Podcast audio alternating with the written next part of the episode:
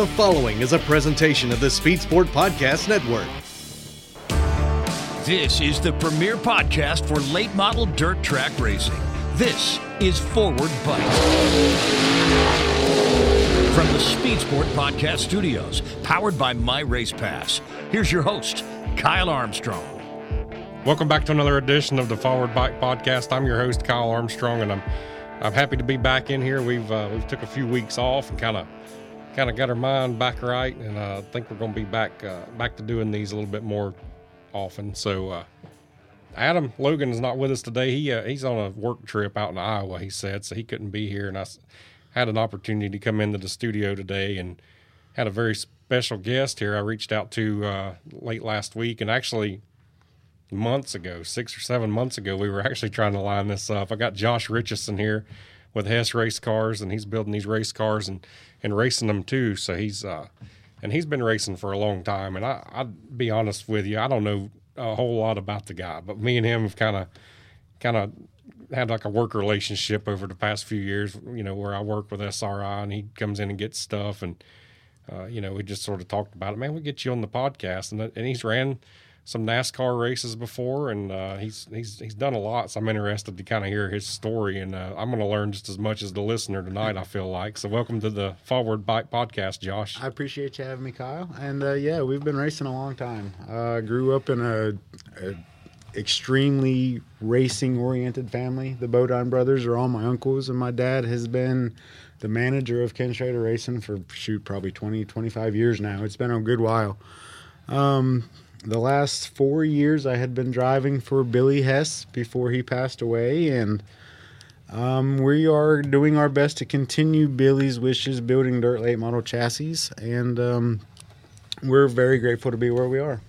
Yeah, now Billy Hess was a was an instrumental figure in the motorsports, an innovator really, and sadly we lost him a few months ago, and uh, honestly around that time was whenever I was going to have you on before he passed away, and then he passed away. I just didn't feel like the timing was right, so we've put this off a little bit. But talk a little bit about your relationship with Billy and kind of who he was. Yeah, so Billy was more than just a car owner for me there at the end. Um, Billy come into my life.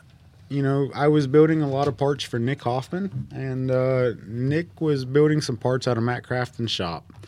Well, Matt Crafton had bought Billy's buildings when Billy had became sick. Um, so Billy and I started putting our ideas on paper and built a car, and uh, we raced it for two or three years and uh, cut and moved and changed a lot of things on our car. And uh, our relationship grew to as much of a father son figure as much as a car owner driver thing. And uh, he did his best to make sure at the time of his departure, he put me in a good position to continue my future and my racing career and try to continue his dream of building dirt late model chassis. So that's where we're at. So, how many have you built so far? So, I've only got two of them done, but here recently I've been able to make a great partnership with Justin Shaw. Justin Shaw is CJ Rayburn's grandson. He has just acquired the part or the buildings of the Rayburn property, and Justin is going to be the dealer for our race cars. We are going to call them legacy chassis with the background of my family, with what Billy has done for my future, and with Justin's background. We thought legacy chassis kind of tied everybody in together and would still carry on the reputation of the people that we're representing. So that's where we're at. We're proud to announce that Legacy Chassis will be distributed by Justin Shaw out of the CJ Rayburn shops in Whiteland, Indiana. In Whiteland, Indiana. I've turned around in his driveway before just to see where it was. So my dad's very first job was actually at Rayburn's when he was, you know, teenager 20s. So it's kind of cool to be coming full circle and the partnership that I've created with Justin has been a tremendous opportunity for myself, for the opportunity to continue the brand of the race car that we're building and to promote the knowledge and experience that we both have coming from the racetrack. Um, I grew up at the racetrack, and that's all I've ever done. I've never had a real job, so this is a great opportunity for me to continue my involvement in building race cars and helping to, you know, expose people to you know the knowledge and the backgrounds of the families that we do come from. So up there at that shop at Rayburn's old shop at his house and all that, are they going to build the chassis there, or are you going to kind of Nope, I'm going to build everything. I have a shop up in North Wilkesboro. right? I'm going to build the cars 100% complete myself and transport them to Justin so he can sell them as turnkey cars. Right now, we have a plan to build six or eight per year. Uh, I build every part and piece for those cars myself spindles, uppers, lowers, bodies, every bit of it. I build 100% myself. So, my quality control and our ability to duplicate is very precise, very, you know, repeatable. Um, and I feel that we have produced a, a piece that is capable of competing against any other brand that's out there. And we're going more towards the quality over quantity mode. You know, there's some companies out there that are spitting out a lot of race cars. We want customers that are going to be proud of what they're racing. We don't want a guy that's going to be buying five or six different chassis and all that. We have a design that's different than most. Um, and we've worked hard. I've worked hard over the last few years with Billy's support to design what we have created. I look at you and like uh, I compare you to like Austin Kirkpatrick a little bit. Like you're you and him are both kind of the same in a way that you're kind of building this stuff in the in your own shop and R and D in it yourself. I mean, you you race too. Let's not forget that. yeah, for And- sure. Um, I, with the ability to fabricate and drive, and the background that I have, I mean, like I said, we, like you said, I've had a lot of NASCAR starts and you know ARCA and trucks and everything in between, and I've uh, you know crew chiefed some sports car stuff, and I've got a multiple different you know areas that I try to take my knowledge from and put it towards to what we've had. And uh, yeah, myself, Austin Kirkpatrick, there's not been many people out there that can build and create and drive and know the feel of the changes as you're making adjustments to your chassis to develop it to be a better car. There's not a whole lot of people out there that want to work that hard anymore either. Yeah, no, uh, that's part of why I kind of have my hands on every piece of it, just because you know help is so hard to find. That's kind of why we've gone into this with a small number per year, just because um, it's difficult to keep and employ. Especially the lower the overhead is, the lower we can keep our chassis prices, the more competitive we can be to the other chassis manufacturers. Yeah, absolutely. I like to hear that. And I think it's uh like you said, you got a perfect name for it, legacy. It's going to carry on the the Rayburn legacy right there with cars being able to come out of that shop again, and uh, that's going to be We're excited about the future cool. for sure. yeah. That's going to be pretty cool. Well, PRI is coming up around the corner. Are you going to go up there and uh, kind of debut anything or, or Yep. whatever for that? So uh, Friday night of the PRI show, Justin is planning an open house at the Rayburn shops. So we invite anybody that's you know looking to come see the Rayburn shop facilities or our new legacy chassis. You know we will have an open house on Friday night. I will be up there. Justin will be there, and we will both be at PRI show both days. And that's only like an hour and a half, maybe less. Yeah, it's that. not very far at all from Yeah. where the show is. That'd be cool. That'd be that'd make uh, anybody listening. That'd be a cool opportunity for you to get to go kick around at Rayburn's shop and, and see what Justin and uh, and y'all are doing up there for sure. Yeah, yeah, we're uh, we're definitely looking forward to it. We uh, we feel that we've created a very beautiful race car. Uh, we have the support from Steve Maynard and Earnhardt Technology Group, so every bolt-on piece comes from Steve. So we feel that we have got the highest quality parts and components that you can build a race car out of. Absolutely, and they make some neat stuff for sure. Yeah, absolutely. So, uh, talk a little bit about your own driving career. Where did you kind of get started? So, growing up in the Bodine family, I started racing real young. I started go kart racing around four years old. Um, moved on up, driving factory go karts and stuff like that. Got my first race car when I was 14. Uh, we ran pavement late model stock car around here, southeastern based. And at that time, NASCAR racing was the goal. My uncle Jeff had owned his own race team, and my uncle Brett had also owned his own race team. And the family's goal was for me to fill in my uncle Brett's seat after he had moved on. And unfortunately, things didn't work out that way. and the family just kind of dissipated, and that's kind of when my NASCAR racing expired. Um, but hindsight, looking back, it was the opportunity where I was forced to go out and learn a trade. I had to go go get a job after the race team shut down. I, I was 20 something years old and I had raced my entire life and I didn't have a skill set other than building race cars. So I went and got some jobs, learned how to fabricate better, got my skills honed in to where this opportunity that Billy has blessed me with, I'm capable of fulfilling now. I, I can build a race car from the steel rack to the racetrack myself. And if my driving career back then hadn't expired the way it did, I wouldn't have had to go to work the way I had. You know, I've got, you know, 35, 40 Busch Series starts and a handful of truck starts and a handful of ARCA starts. And there for a good while, I was doing a lot of Ken Schrader's practicing and qualifying and stuff like that for multiple series across the board. And he would show up and do the races. And, you know, I had a really good driving career going. And, you know, I'm just turned 41. So, 10, 15 years ago, the economy was tough, and I went through the spell of when I was 15, they wanted 25 year olds, and when I was 25, they wanted 15 year olds. So I just kind of missed it a little bit. Um, I'm I'm very grateful for where I am today and the opportunities that I have, and the beginning of building my own business. My wife comes from a racing family herself, so for us to be able to continue what we've grown up doing in a little shop that I get to play with my little dog and build race cars and do it, you know, how we like to do is, you know, it's the American dream. I can't complain. Sounds like you got it made. I, I like to think so. So recently, you moved uh, you moved away from Mooresville up to up to North Wilkesboro. Kind of how did that go, and uh, what do you what's the pros and cons of that? Because I know Mooresville is just it's it's overgrown itself. Here Oh, lately. I know goodness. me and you've joked about that before.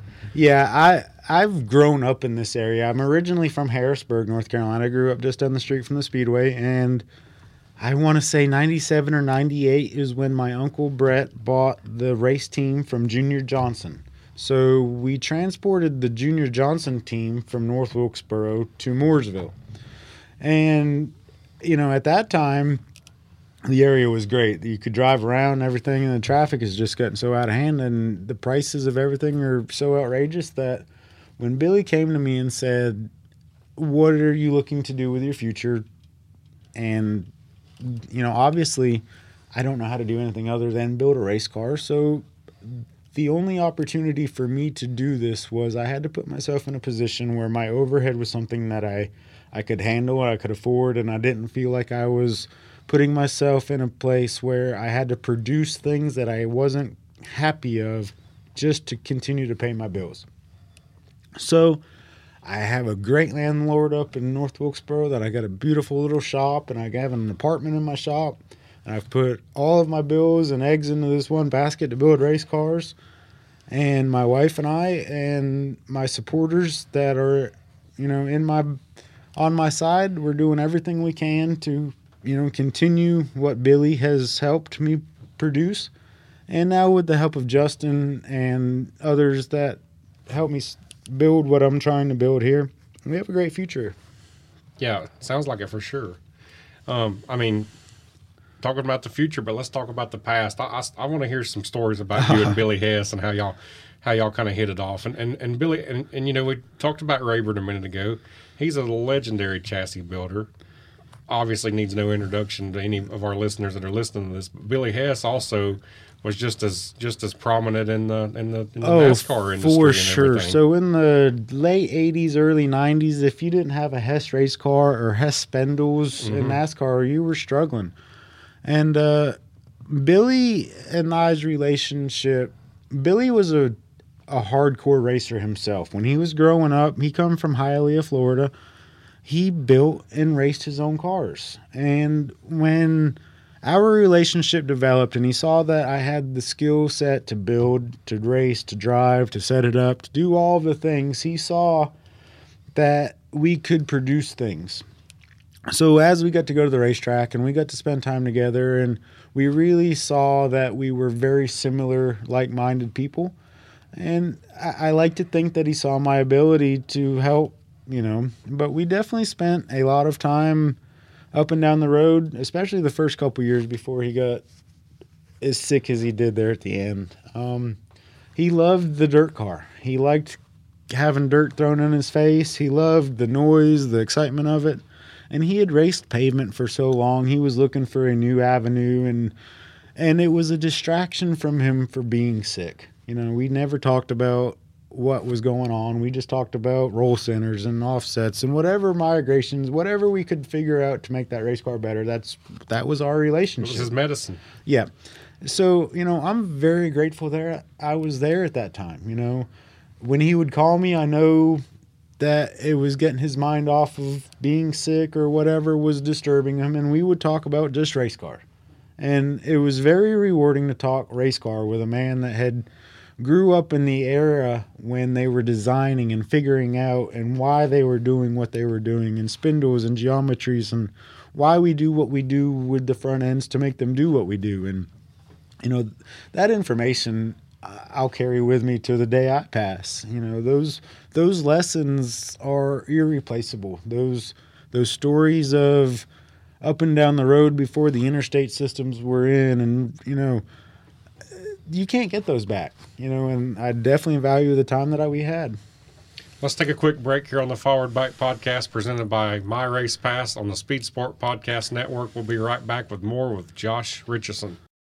All right, welcome back to the Forward Bite Podcast. We're here in studio today with Josh Richeson. And Josh, I can't thank you enough for coming down here. We uh we're here in Mooresville. You just we just now got through talking about you moving from Mooresville to North Wilkesboro, and that's at least an hour, almost an hour. And I can't thank you enough for coming down here and being a part of this show tonight. Uh, I I thank you, Kyle. You know, the ability to get the word out of what we're trying to do is priceless. You know, and the fan base that you guys are reaching out to, those are the people that we want to communicate to. You know, the people that are looking to buy a race car. That's where we're you know trying to shoot for. So, the ability to come on here and tell you you know people what we're doing. That's that's you know we're thankful for it. almost like uh, like we like I said when I started, almost everything you've said tonight on here is something I've never I've learned. everything that you've told me tonight, just like the listeners are, this will be a treat for them for sure. Yeah, so you know, I grew up just before the smartphone. You know, when we was running around racing late models, I grew up with Shane Mew and Brian Vickers and Jon Wood. We grew up go kart racing and all that stuff together, and we moved all up through the series. And you know, we grew up racing with some really strong, quality racers, and you know, that time frame there wasn't social media, there wasn't the ability to promote yourself like it is today. So there's a lot of people that don't know of you know the past that I've had and the amount of racing that we have done and you know the families you know backgrounds and everything that you know we have the knowledge to pick from. Absolutely, yeah, man. I, I'll tell you what, it's uh that that chassis and everything y'all got going on is going to be pretty neat to see what uh, what transpires out of it. I know, just like you said, there's people that's going to hear this that might pick up the phone and call you guys and, and be on there, you know, trying to order one for sure. And that's the whole goal. You know, we wouldn't have ventured off this far and doing all the things that we're doing if we weren't confident in the race car that we've built and the parts and pieces that we're creating for our car. Yeah, we were kind of joking between the break there about you being a vegetarian. That was something that uh, I don't think anybody is that true. Yeah, oh yeah. I'm uh, five years into being a vegetarian. It started out more with a food allergy, and I overeducate myself on most subject matters. And once I've, you know, kind of overeducated, I just completely quit eating meat. How do you do that? Like I love meat. Like I have to have Uh, meat and three or something if, I'm going to eat lunch. It, it was easier than you'd think, honestly. I, I, I didn't feel good after I would have a hamburger or whatnot, and I finally did the food allergy tests, and they told me that pretty much everything they grow the animals with, antibiotics and all that stuff, I my body didn't digest. And once I started eating a vegetable-based diet, I felt better. I had more energy, and everything was back to normal. Maybe that sounds like what I might need to do. yeah, our uh, our food system is not in good condition. That's for sure. Yeah, no doubt. Um, so we got we talked about the chassis. We talked about everything. We have not talked about your uh, recent uh, racing, like driving career in the in the dirt late models. I mean, you've ran Carolina Clash, Ultimate, and and maybe what else? But you've uh, like regionally anyway. And Yeah, we definitely we we were out running as often as physically possible for sure. The last three years, we ran Southern All Stars, we ran Carolina Clash, we ran anywhere that was racing with a super late model. Um, and dirt racing, coming from a pavement background, it was tough to go develop a car dirt racing because there's no testing. Well, you can test, but it's not the same track conditions that you have at the end of a 50 or 60 lap lapper race. And, you know, so we really just had to focus on A and B. You know, we changed. You know, was it better or worse? Better or worse? Better or worse? We would have nights where we'd run good, and I'd come home and I'd move five things, and we'd struggle for the next four nights and I'd move things back and it would go but until I moved every part piece component on that race car I wasn't satisfied that I had the best possible product that I could produce and I changed right rear left rear left front left right front up down uh, everywhere I could go before I said okay this is the package that I want to go forward with and once we got there we jigged it up and you know, that's the new race car we built. Yeah, and I know you've been uh, you've definitely been R and D in that thing hardcore over the last couple of years. Ever since I've really got to know you over the last few years, a couple of years, I guess. And um, every time I talk to you, you're changing something or doing something different, just like you just said. We uh, when I when Billy and I started racing together, he gave me the option: Do I want to go buy a chassis brand that we feel comfortable we can just go win races off the bat, or do I want to develop something? And with the opportunity to work with Billy and the information that was at our hands and the tools we had available, it was foolish for me to choose to go buy another brand race car. For especially at the age I was at and where my career has gone and what I was looking to do for my future, the opportunity to develop and build a race car was something that I didn't think I was going to have that opportunity at the, you know. So the development and you know cutting parts and moving things and just changing off uh, you know sheer imagination sometimes was rewarding because coming from NASCAR that is no longer available. You you can't you can't use your creativity, you can't use your imagination, you can't look at something and say, "Man, if I move this bar there, that could be better." We're in our dirt late models, pretty much anything you can come up with for the most part, you can do. And you know, that's the the thing that I am intrigued about with where I'm at with building race cars in the future and it was the opportunity to say, "Hey, if I move this here and it's different than everybody else's, it might be better." You know, and if everybody's in the same box, you're only going to go the same speed everybody else is going. But if you build something a little bit different, I'm not in left field, but my car is different. And if everybody has the same thing, you're not going to beat them. So I tried to make my car just a little bit different in many ways. So I have a different product. So once you get my race car tuned in, you will be able to hopefully outrun other brands.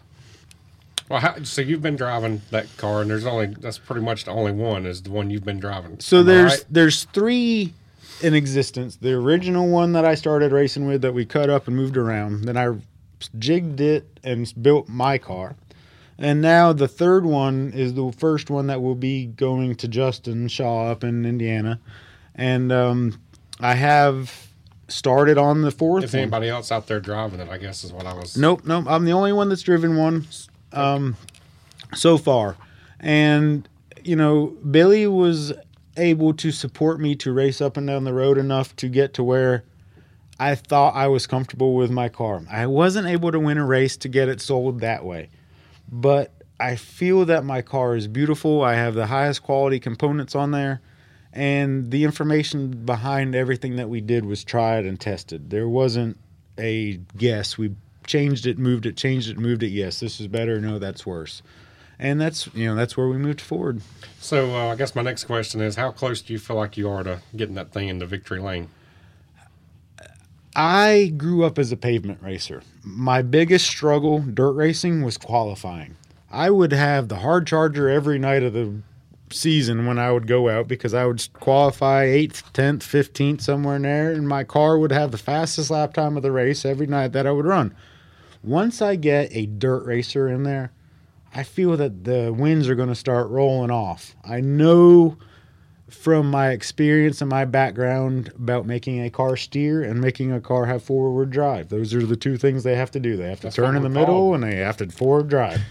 you know, and I feel that with all of the changes through everything we did with the left rear four bar brackets and the bird cages and the front suspension to make it steer and the spindles we created and everything that we've done, we're just different enough that my car steers very well and it has a lot of forward drive. I get a good dirt racer in there. It's not going to take long before there's checkered flags and podium pictures and you know race car sales and all of the things start taking off. I'm I'm impatiently waiting for that to happen. And that's going to be when you're sitting on a gold mine, hopefully. I, hopefully. but uh, I mean, that's what it takes, though. I mean, you look at like Longhorn and Rocket right now. That's the two dominant chassis, and that's what's winning. And and when those guys uh, when those guys winning them, it's marketing. I mean, they sell once somebody goes and wins in those, and that's the, really the two brands right now that are really winning all the races. The big so races. Longhorn Chassis obviously was founded by Justin Labonte and the Labonte family. And you, you and him are tied. Ain't we you? grew up together. Yeah. It was same similar background. I mean, you look similar to him. Really, y'all could be kin or something. Well, we both have uncles and family that were Yeah. NASCAR drivers. We both grew up go kart racing and all of this. Justin contacted me when he con when he started building Longhorns about going up there to do that. It was just an hour and a half drive from where I was at Mooresville, and it just never worked out. But we have a very similar background. We we have similar knowledge. We we we both know what a race car takes to make it go better. And Justin was a very similar type of driver that I am. Justin didn't go make his Longhorns win races, but he was good enough to know that his race car was better or worse when he decided he was going to put other people in his cars. That's when they started selling. Well, yeah. I, I mean, I remember when they first started. I mean, they struggled for a long time, for several years, and now they're at the top of their game and building several cars a week. and you know to see where it's transformed into and what Steve Arpin has taken it from what Justin had, you know, those you know those are very promising things for our future. I, I really see. I'm looking at you. I really see no reason why you couldn't, why you can't get that done. I, I uh, feel my talent is definitely there to do it. I feel like you're on the verge. You're right on the cutting edge of doing that soon. I know that I'm as good as anybody that I've ever raced against. I'm not going to sit here and say that I'm the best race car driver that's ever walked because I know that's not true. But I, I'm talented and I know my abilities can stack up. But I also know that I'm, you know, getting older and the younger generation is a little bit more less fearless than I am and you know get a young talented racer that has the backing to continue to race properly those are the type of people that we're looking for to you know race our chassis Well, good deal. It's. Uh, I'm looking forward to seeing what the future holds with all of that. I, I really am. So, uh, what else you got for uh, on the plate other than that?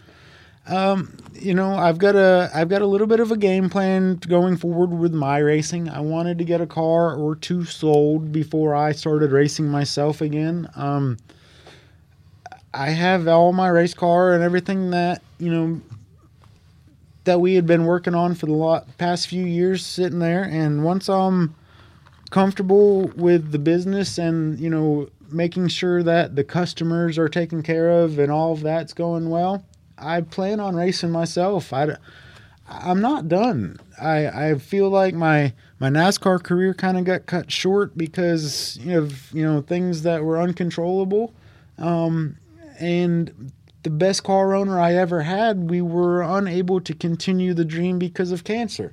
You know, I I know that I'm talented. I know that I've learned and been able to hone my skills to create a beautiful race car and I still want to race. You know, there's there's a lot of racing left in my future. Um, like I said, my wife comes from a racing family. She's a Bowser. She she has you know uncles and fat fathers and all that that drove race cars. So that's what we do. You know, we we race. So if I'm able to build and sell my own race cars and support my own racing through selling my own race cars, I, I can't pick a better way to continue living the rest of my life. I agree. Now, this question here, I've, I've kind of thought of off the top of my. Well, it's kind of a kind of a basic question, I guess. But what would be like when like your ultimate goal with this car? Would it be like have you know go win the World 100 or would it be go win the dirt track world championship or some kind of a big race like that? Are you setting your your bar that high yet? Obviously, those type of wins and stuff will come when you have quality racers in your car. I just want other competitors and manufacturers to respect what we're doing, to think that these guys built a quality piece. Um, there's lots of smart racers in this world. I'm not the smartest by any means, but I, I feel like, you know, if other racers say, "Hey, man, that guy built a good race car and that thing drives good," you know, that's that's the satisfaction at this stage of my career that I'm after. Somebody appreciating the knowledge and the effort that I've put into building a quality fast race car. So your car that that you, that I've saw that you've uh, that you've built already, visually standing back looking at it, it looks different than any other car in the pit area. Uh, what kind of it looks like it is like the wheelbase different or anything like that, or is it just no, our wheelbase and everything is, you know, it's within tolerance of all the other cars. Um, I I grew up in a NASCAR family where I learned that aerodynamics is very important and not, you know, body skew and the things like that. So I tried to push as many of the envelopes as I could. And it looks like you have like things got a lot of skew. To yeah, it, don't it? and uh, you know, there's with all the manufacturers out there, there's not a race car that you can just go buy that's already got all the tricked out pieces, all the fancy brackets, all of the all of the pieces that you take a and I'm not going to name anybody out, but if you go buy a rocket, they don't come with the greatest parts. yeah. I'm selling my car with the best quality parts that you can buy from the get go, and I'm looking at it being six or eight thousand dollars cheaper than those cars. So, you know, we're we're sitting in a place with our product and our our pieces that you know we have a very substantial chance of creating a piece that is capable of competing against all these other brands even at a small scale.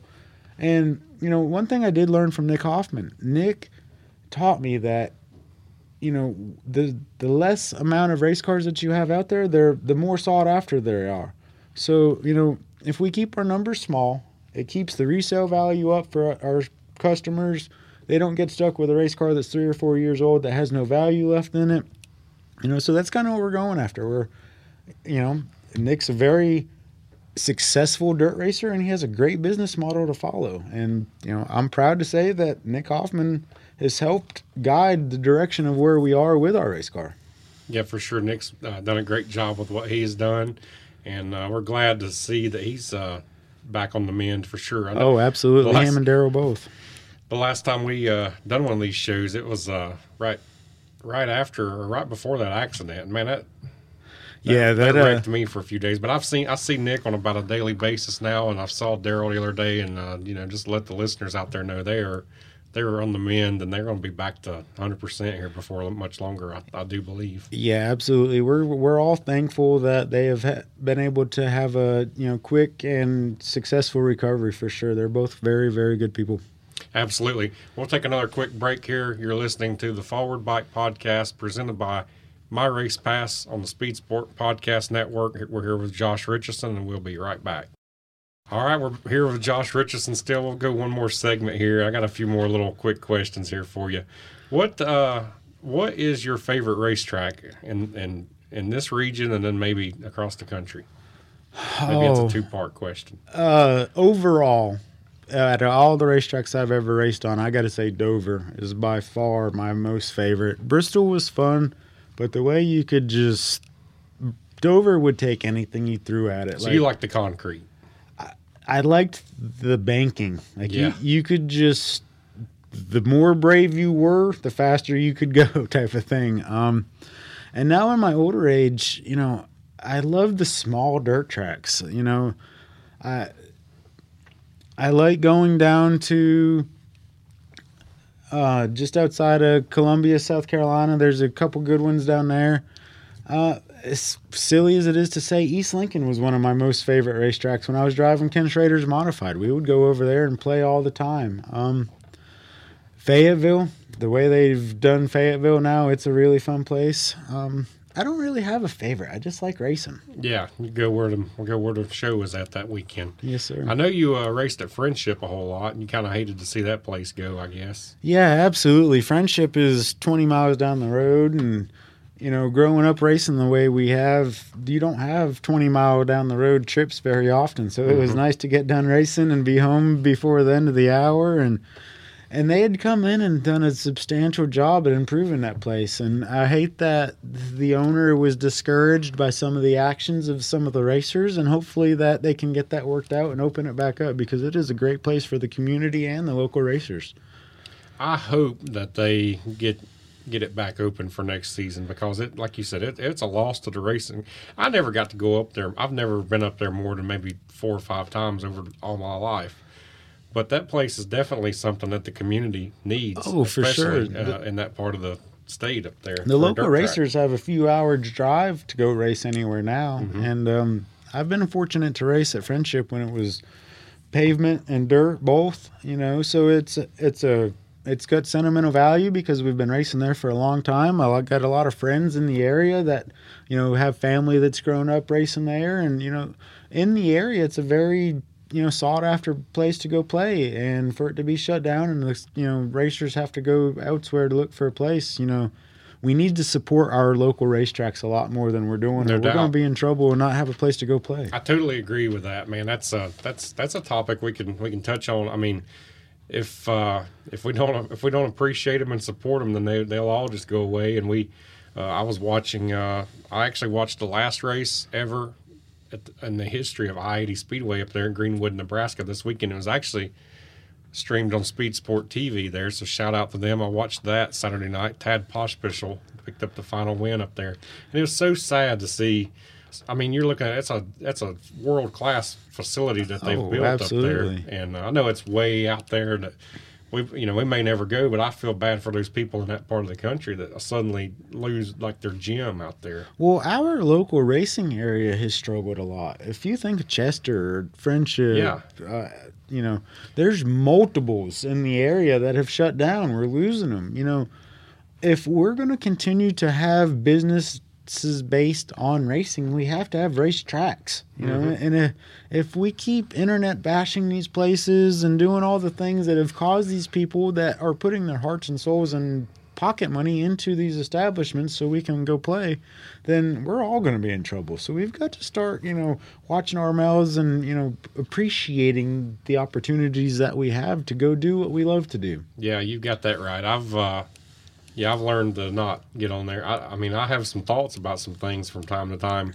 that I would like to say on social media, but I just don't say it because, man, we- like you said, we need these places to stay open, and uh, it don't do no good to get on. It don't do anybody no good to get on there and Not a uh, bit. bash them. And uh, like you said, we've lost Chester just here in our area, Thunder Valley up there in Oh, Thun- Lawndale. I grew up going That was there a great all the one. time, Great one. and uh, Um, the list goes on and it on. goes I on mean, and on. We're going to get to a time where racetracks are going to be It's far and few between between the growth of all the areas, the neighborhoods coming in, moving in on racetracks and you know the land becoming more valuable than the money produced from racing, you know like us as racers have to stand around the people that are putting their necks out to have a racetrack.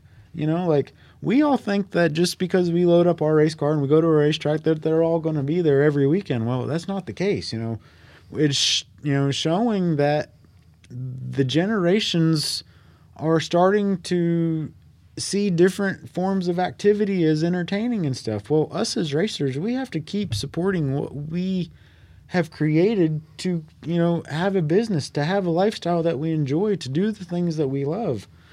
Without that, we're we're all going to watch football games and basketball games and stuff. That might be all that's left in another 20 or 30 years. You just don't ever know the, the future. And over the last few years, I've kind of thought like that. Like, man, what, you know, I'm going to try to go and see as many big races and as much as I can right now because it could all go away. Oh, I love your- slowly starting to kind of. I love your devotion to going Yeah. to all these races and making sure that you are taking in the moment, you know, appreciating the atmosphere, you know, enjoying the history of the event that you're at. And, you know, I, I like to see that out of race fans and people that support the industry. You know, accepting and appreciating the history and you know all the things that has made what we have today what we have. Yeah, hundred percent. Yeah, I mean, you couldn't have said that better.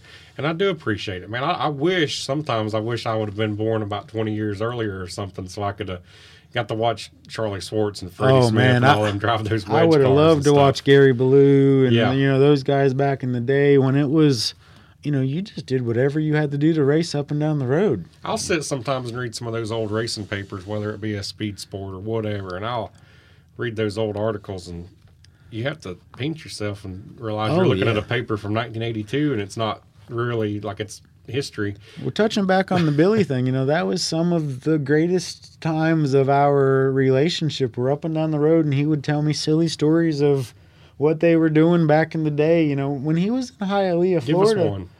Oh, he he's made me swear that I wouldn't say any of them. So uh, I got to keep those to us. But you know, some of the funny stories and the crazy stories, and you know, the things that you hear about and read about. You know, he confirmed that those were true stories, and you know, the way people were affording to race and stuff. You know, those we'll let the imaginations wander there, but you know, those stories were confirmed. You know, and it's cool to have those you know, firsthand memories from a guy that was alive and racing during those eras and, you know, building race cars and, you know, creating things from stock cars. And you know, those are things that we don't have anymore. Yeah, for sure. That was a totally different time. But yeah, the uh, the racetracks we got to support. 'em. We got to get the fans to be interested in what the what Man, the- it would be nice seeing. if we could have, you know, packed out grandstands and all that stuff again. The and by no means is this a bash, but we need promoters again. The old school promoters that knew how to get Nobody's interested in a weekly show. You've got to have something different. Uh, Don't get me on my soapbox here, but like you go look at some of these racetracks websites and it says weekly show or regular show, and I'm, uh, it's a, if it's a place I've never or haven't don't you know go all the time, and I might say I want to go to that track. I'm not going to name any of them, but there's I've got some of mine. But I'll, I'll get on their website and it'll just say weekly show or regular show, and I'm like, well, what does that mean? Like, what Right. divisions is it? like? It needs to be like sun drop night or They need to get back into the promoting. You know, this is entertainment. You know, there needs to be little music in between the Yeah. races and silly things happening to keep your interest while they're packing the track and whatnot. You know, there's they're lost the the voyeurship of what this was. You know, it used to be a a a scene. You know, you would come and you would participate and you would be involved, and the things that were happening in between the races kept you in entertained for the races. You know, there was programs and you knew who was driving what cars and you know there was a fan base of the local racers and a track championship meant something and you know, we got to get back to that, you know. If you were a local track champion, that doesn't mean that you just didn't travel. You know, that means that you were dedicated to this place and that you beat the guys that came there every week and you know, all of those things have kind of dissolved. You know, if you're not out on the national tour, there's no recognition or very little or you know, the guy that's racing Saturday night 15, 20, 30 times a year, regardless of how much money they got or if they worked 60 hours that week, those are the guys that we need to support, you know? yeah, hundred percent. And without the front wheel drive classes and the street stock classes and all that that help to support the racetrack, you know, those are the people that need more recognition. You know, the, the Lucas Oil guys and all that stuff, they get plenty. You know, like I would love to see more. You know, even the newspapers and stuff don't promote the racetracks or anything don't. like they used to. When I was growing up, even our go kart races were in the local, you know, Two Flags Raceway, where I started racing in Concord, North Carolina. They would advertise who won the Saturday night go kart race in the Concord paper. You know, those things aren't out there All anymore. that stuff's gone away. It's just unreal. Absolutely. the uh you know i was thinking there while you were talking about a good promoter and, and the and the big the and you probably were there north wilkesboro when they had the late model stock race of course dale earnhardt jr was there running it and that had a lot to do with it For sure. but that event i was there you were there right Yeah, absolutely. I, absolutely like that was the top of the top of the heap that i've ever seen for any short track racing event ever ever ever It it had everything. I mean, they had the live band, Dirty Grass Soul, before Yeah. the green flag. They had the driver introductions. They had a flyover. They had the marching band do the national anthem. They had fireworks. It shows there's still a, of a lot of race. interest. There's a lot of interest Yeah. in race fans. They just want to be entertained. and that was an entertainment show. And that's all that the racetracks need to put in is a little bit more entertainment. You know, if they have a after party at the racetrack or some of the places up in the Midwest, they've got bars on the you know grounds and stuff where people can hang out and you know. We get done racing around here in the southeast. We load our trailer and we're blasting out of there faster than could be. We're up in the Midwest. They get done. They They usually drag a cooler out. yeah, they have fun, they laugh, they enjoy what they're doing. You know, those are the things that you know the southeast I think needs to get back to. You know, the the entertainment and the enjoyment of what you're doing versus just, you know, we didn't win tonight, we're miserable. You know, we're getting to go play race car. You know, that's that's a darn good life. It's, it is pretty good, and it is a good life, and it was a good, uh, good to have you on our podcast tonight, Josh. And I can't thank you enough. And Kyle? I appreciate your time and I appreciate you having me on and I appreciate you allowing me to tell everybody about our legacy chassis and the things that we're trying to produce for everybody. Yeah, that legacy chassis is going to be uh, something to uh, take a look at. And like he said earlier, you can see it up at the PRI show at the, not at the show, right? Or just Uh, no, we're not going to have it at the show. We're going to have it at the actual Rayburn shops. Justin Shaw's company in business is called Superheat Solutions. So if you look up Superheat Solutions, we're Legacy Chassis. We're both on Facebook. Uh, you know, you can keep an eye and stay up to date on where we're at and what we're trying to produce. Well, Josh, I can't thank you enough for being on here tonight, and uh, it's been a good, uh, been a good conversation. I think the listeners will enjoy hearing this. I appreciate it, Kyle. Thank you very much. That's been another episode of the Forward Bite Podcast in the books for this week. We'll uh, see you next time.